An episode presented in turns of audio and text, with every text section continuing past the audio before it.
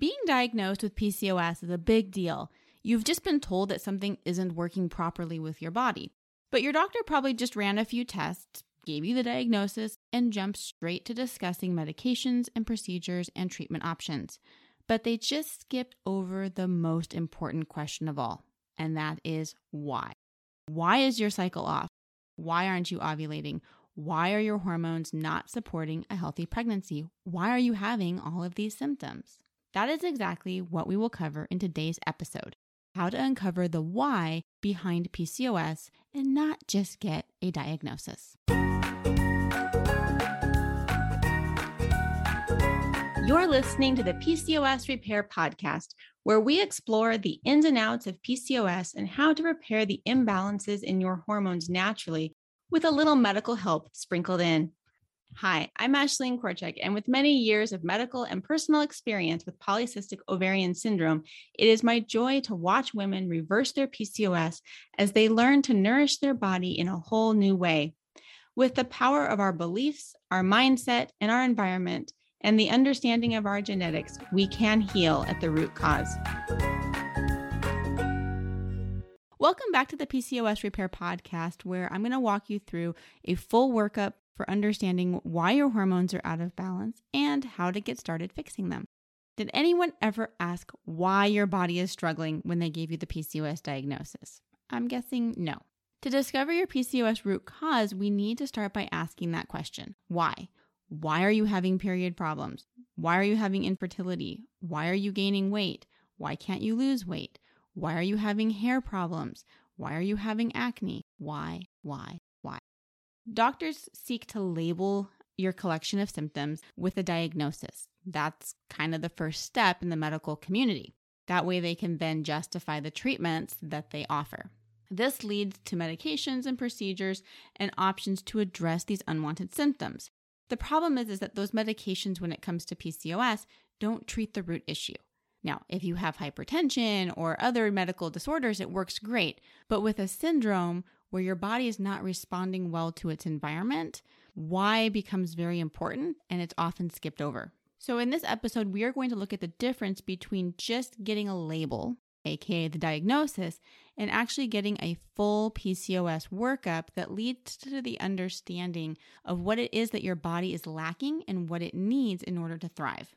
So medical professionals, they go through a lot of training and they learn to put together puzzle pieces. It's actually really fun and fascinating how well they can kind of just feel out what is going on just through symptoms to then start down a track of ruling in and ruling out various possibilities that could be going wrong with the human body. And they take all these puzzle pieces and then they run labs and they order tests and they come to a diagnosis. So don't get me wrong, this PCOS diagnosis is a very important piece of the puzzle when it comes to healing your hormones. It's just that the next step is equally important. Understanding why your hormones are off and what your body needs to function properly is ultimately what we need, because what we want is to start to actually feel better in our body. And a diagnosis is great. It tells us what's wrong, but it doesn't fix the problem. When we seek to understand why our body is struggling, then we can provide it with the care that it needs. Your body wants to function properly. It wants to be healthy. It works very hard to survive and even to thrive. But something is hurting it, and it's doing its best, but it needs some help. It needs either something added or something removed that just isn't working for it in its environmental bubble. So before we jump to medications and procedures, let's make sure that we're getting that full workup and understanding what maybe we need to be doing differently and what's going on at that current primary root cause of our hormone imbalance.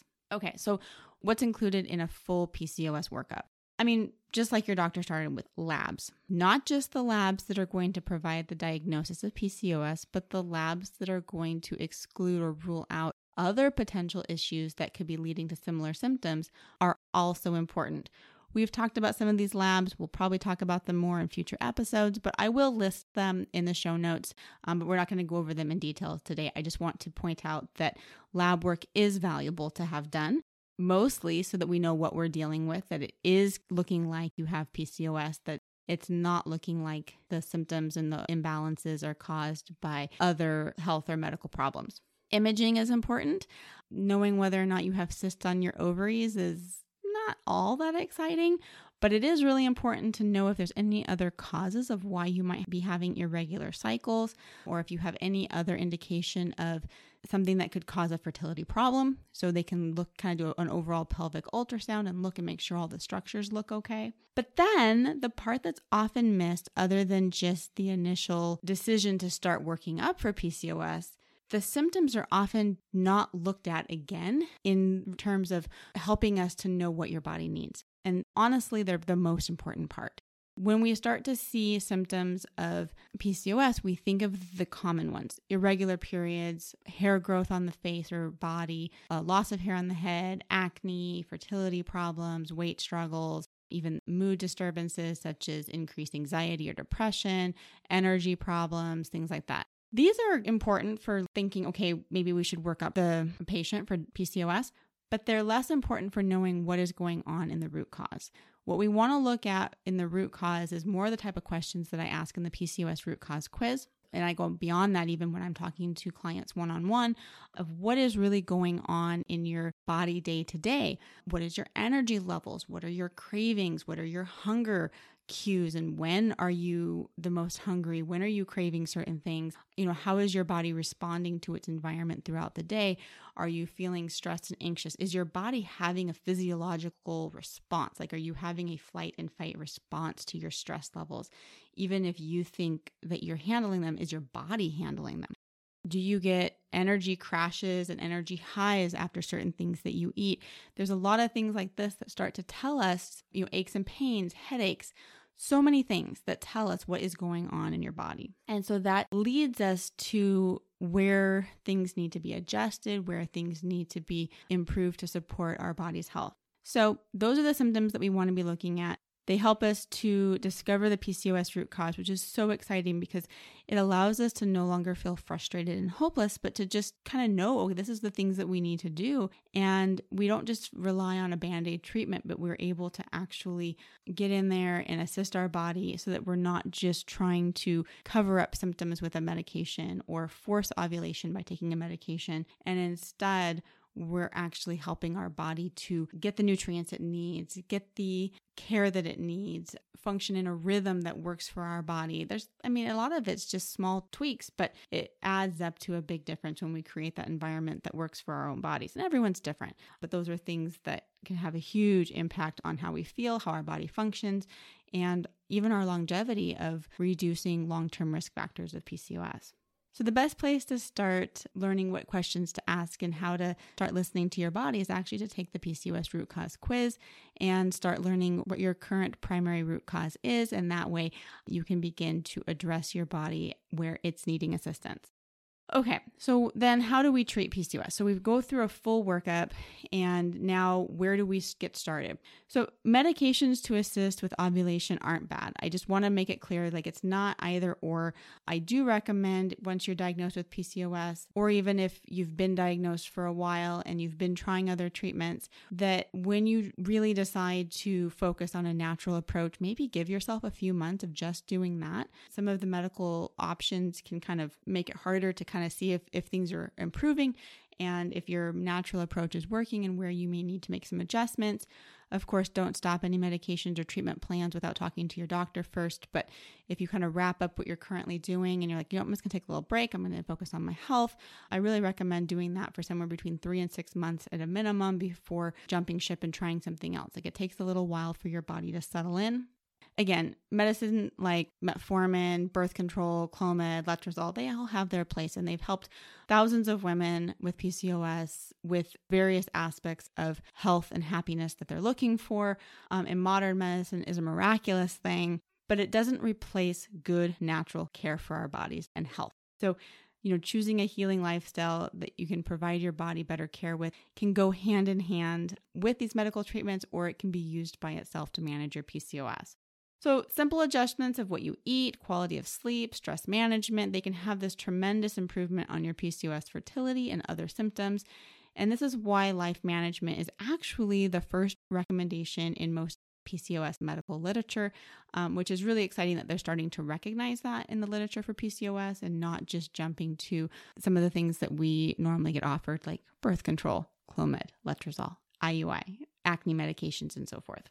So what the studies are showing is that a natural approach is the best way to lose weight, maintain weight, boost fertility, manage other PCOS symptoms, and reduce the long-term risk factors. These studies are also showing that taking a natural approach to PCOS management can reduce the risk of miscarriage when you conceive naturally and have better health for the mom and baby throughout pregnancy. But let's think here practically. It's really not that you were able to get pregnant naturally or not need medical assistance in that. It's that you incorporated that natural approach. So what we're seeing in the literature, even though they're usually focusing on one thing, is that when we take the time to put the effort into also giving ourselves a healthier approach to managing our PCOS naturally, we're seeing better outcomes overall. So in other words, and we've talked about this in other episodes, but you take Clomid, it can cause an ovulation, which can lead to a pregnancy, but it hasn't addressed all the other issues. When we take a natural approach, we are addressing inflammation, insulin response, hormone balancing, and we're learning the habits and what we need to be doing, and that carries into pregnancy. So we reduce our chance of miscarriage, reduce our chance of pregnancy complications like gestational diabetes or preeclampsia or preterm birth and things like that. So it all just works nicely together. But if you're doing all the natural things and then you take a little Clomid to give you a little additional boost in that ovulation, that's not going to counteract all the wonderful things that you're doing to naturally boost your health for your PCOS. The research merely suggests that if you repair your fertility enough to get pregnant, chances are that you're balancing your hormones adequately to sustain a healthy pregnancy to term. And you can be doing that even if you do also include infertility assistance in your journey to becoming a mommy. So it's not an either or, it's just showing how important it is to also be addressing that root cause of hormone imbalance, whether it's insulin or inflammation or stress response or even just nutritional deficiencies and hormone disruption through various things like if you've been on birth control before or taken other hormone therapies or even been through several rounds of infertility treatment. Sometimes our hormones just get a little bit out of whack and they need a little assistance getting back in sync. But basically, there's nothing wrong with seeking infertility assistance while adjusting your lifestyle. So get started with a full workup and then decide which path sounds and feels best to you as you move forward. Okay, so we've been talking a lot about a natural approach. What exactly do we need to do there to get started? So there are several health changes that can have a wonderful impact on your PCOS fertility, but food is the big one and it's a great place to start.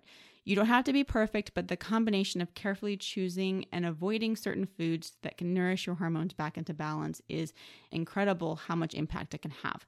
So nutrition can both balance hormones, restore depleted nutrients, balance blood sugar, reduce the insulin effect, as well as reducing inflammation, and it can even address several of the components of stress that your body may be struggling with. So it is a great place to start, and I'll link to the meal guide that I have for PCOS in the show notes below so that you can grab that and start learning what type of nutrients is going to be ideal for PCOS. Then, if you really want to get to the root cause and reverse your PCOS, like I said, start by taking the PCOS root cause quiz, which I will also link to in the show notes below. Well, there you have it, my friend. It is so important to get a full PCOS workup so that you don't just have a diagnosis, but you also have the information that you need to start providing your body with the care and nourishment that it needs. If you found this episode helpful, be sure to subscribe to the podcast so that you'll be notified each week when the next topic is available. And if you have any questions about the information in this episode or any other of the episodes or PCOS in general, please head over to Instagram at nourish2healthy and leave me a comment or a DM because I love connecting with you over there and continuing the conversations about all of these important PCOS topics. And until next time, bye for now. Did you know that studies of PCOS epigenetics have shown that our environment can either worsen or completely reverse our PCOS symptoms? I believe that although PCOS makes us sensitive to our environment, it also makes us powerful. When we learn what our body needs and commit to providing those needs, not only do we gain back our health, but we grow in power just by showing up for ourselves. This is why I've created a guide for you to get started. My PCOS fertility meal guide can be found in the show notes below. I want to show you how to create an environment that promotes healing while still being able to live a life that you enjoy. This guide is completely free, so go get your copy now so that you can step into the vision that you have for your life and for your health.